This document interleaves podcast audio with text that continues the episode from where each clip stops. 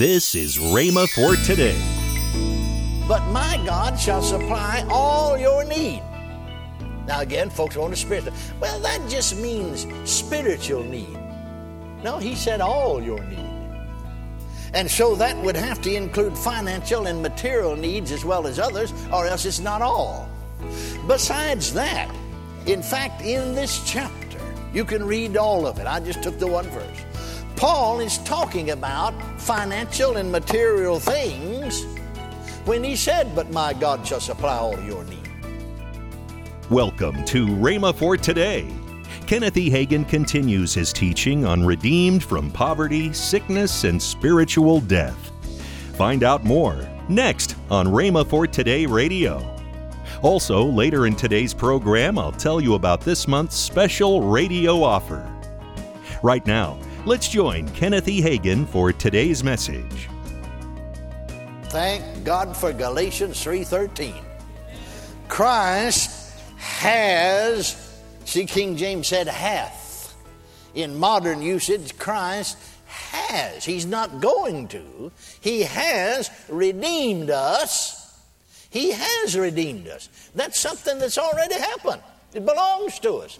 Has redeemed us from the curse of the law. Hallelujah. He became our substitute. The curse fell upon him instead of on us. And he bore it for us that we might be free. Now look at 2 Corinthians 8, chapter and the 9th verse. Look at 2 Corinthians. Here Paul's writing to the church at Corinth. Again, Gentile church. For you know the grace of our Lord Jesus Christ, that though he was rich, yet for your sakes he became poor, that ye through his poverty might be rich.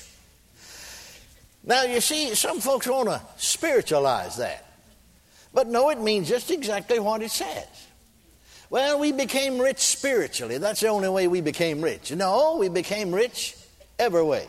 Jesus didn't become poor spiritually so we could become rich spiritually. I mean, the only way that Christ became poor was from a material standpoint. Because he certainly wasn't poor spiritually. The spiritually poor could not have raised the dead. Because if the spiritually poor could raise the dead, every one of you would be doing it. It would be a common occurrence. Amen? The spiritually poor could not have turned the water into wine. If they could, it'd just be a common occurrence happening every day. The spiritually poor could not have fed 5,000 with a little boy's lunch. The spiritually poor could not have wrought the miracles and the healings that he did.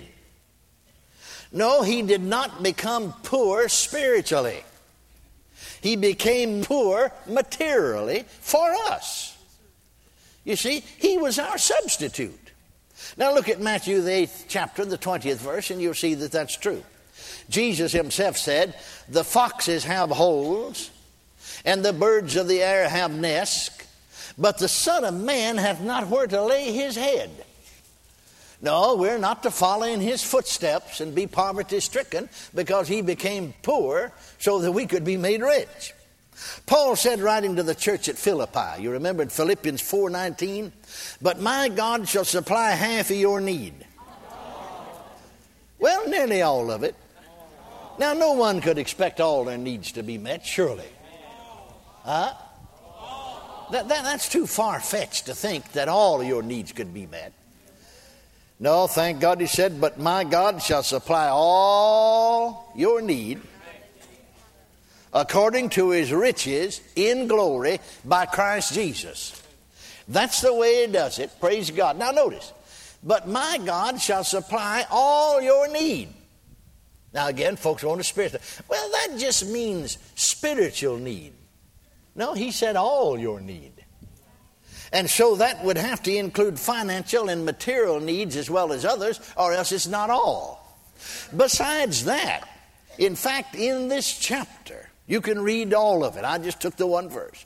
Paul is talking about financial and material things when he said, but my God shall supply all your need. Amen. Now then again, Jesus himself said in Matthew the 6th chapter and the 33rd verse, "But seek ye first the kingdom of God and his righteousness, and all of these things shall be taken away from you." I think that's the way some people read that. No. Seek ye first the kingdom of God and his righteousness, and all of these things shall be added, not taken away, not subtracted, added unto you. These things that shall be added unto you, if you go on reading, are material things. Something to eat, something to wear, and so on. The material things of life. Now, some people seem to have the idea, and the devil just really put it off on folks and blinded them to truth, that if a person is a Christian, that if a person is a believer, that it's a mark of humility, that it's a mark of godliness for him to be poor and poverty-stricken and not have anything. They seem to have the idea, you know, that it's a mark of humility for you to go through life with the top of your hat out, the soles of your shoes wore out, the seat of your pants worn out, and just barely able to get along. In fact, live on barely get along street, way down at the end of the block right next to Grumble Alley. But no, that's not what the Bible teaches. No, that's not my Jesus. That's not my Father. That isn't what Jesus said. Look at it again. Matthew 6:33, "Seek ye first the kingdom of God and his righteousness, and all of these things," as I said, was here in the material realm, "shall be added unto you," not taken from you. He said they'll be added. They'll be added unto you. Now here's another good one. Praise God. Luke the 6th chapter. You're familiar with it. 38th verse. Jesus himself is speaking. He said, "Give, and it shall be given unto you." Now, I realize that this covers the whole spectrum of giving, but it also includes financial giving, doesn't it? "Give, and it'll be given unto you, good measure, pressed down, and shaken together, and running over, shall men give into your bosom. For with the same measure that ye meet," in other words, the same measure that you give, "withal it shall be measured to you again." Now you see, that introduces us to the law of sowing and reaping.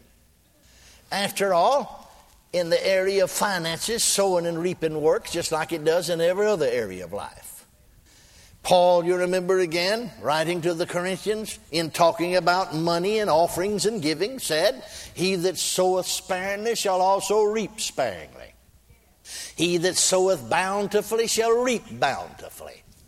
Amen? Well, somebody said, "I never have reaped bountifully." Well, I know it's because you haven't given bountifully.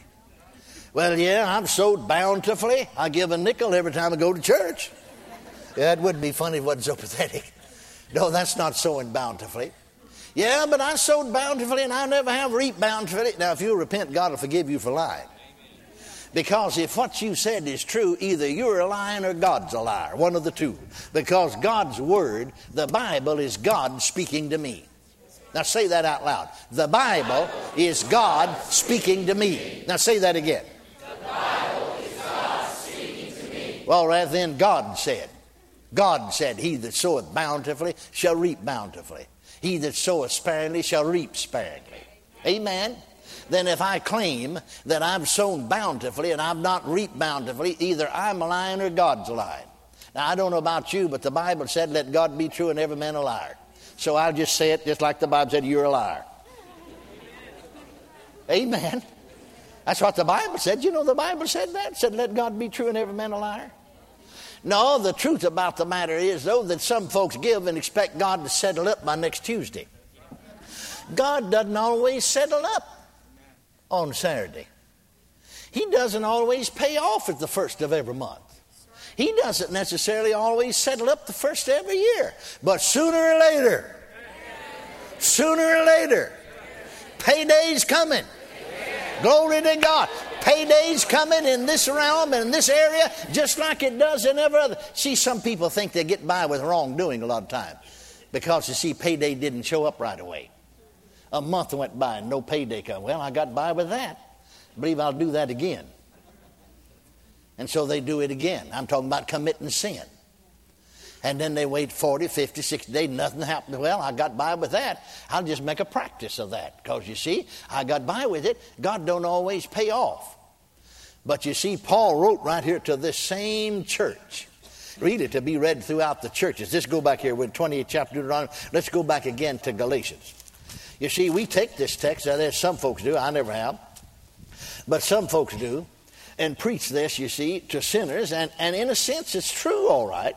But right on the other hand, this is the 6th chapter of Galatians, Paul is not writing to sinners.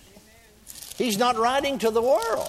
Notice here what he said, Paul, the very first chapter of Galatians, the first verse, Paul an apostle, not of men, neither by a man, but by Jesus Christ and God the Father, who raised him from the dead, and all the brethren which are with me, unto the churches of Galatia.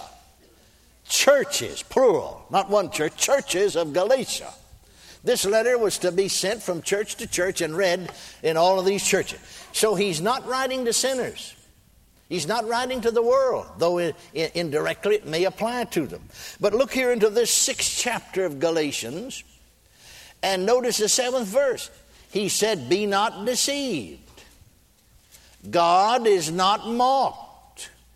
For whatsoever a man soweth, that shall he also reap.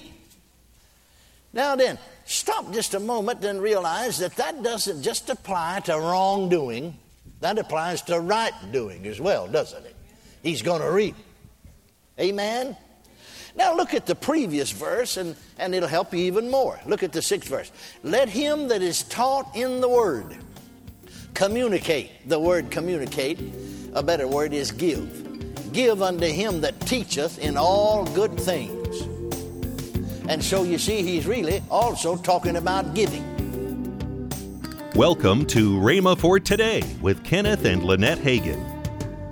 Right now, let's join Kenneth and Lynette Hagin. Our offer is for a gift of $27 or more is Dad's CDs are actually a DVD. Mm-hmm. Victory Over Darkness and All the Powers of the Enemy, and my book, Jesus' Name Above All Names. Yes. And that's for a gift of $27 or more. Mm-hmm. And when you order that, we are going to give you my three CD pack called Why God, Why Me, Why Now. And this deals with the fact, how do we cope with life when things go wrong? Do we stand unwaveringly on God's word? How many have asked questions when you face the storm? Yes. Why me, God? That's right. So we're going to give you that free when you order the rest. Call toll-free 1-888-FAITH-99. Again, call toll-free 1-888-FAITH-99. You can also order online at rhema.org. That's RHEMA.org.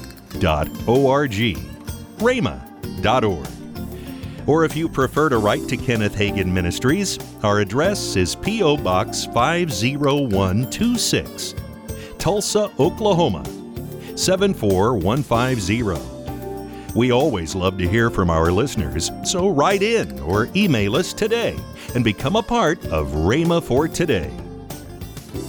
Tomorrow, more from Kenneth E. Hagin on Redeemed from Poverty, Sickness, and Spiritual Death. If you'd like, you can visit our online bookstore at rhema.org. Thanks for listening to Rhema for Today with Kenneth and Lynette Hagin.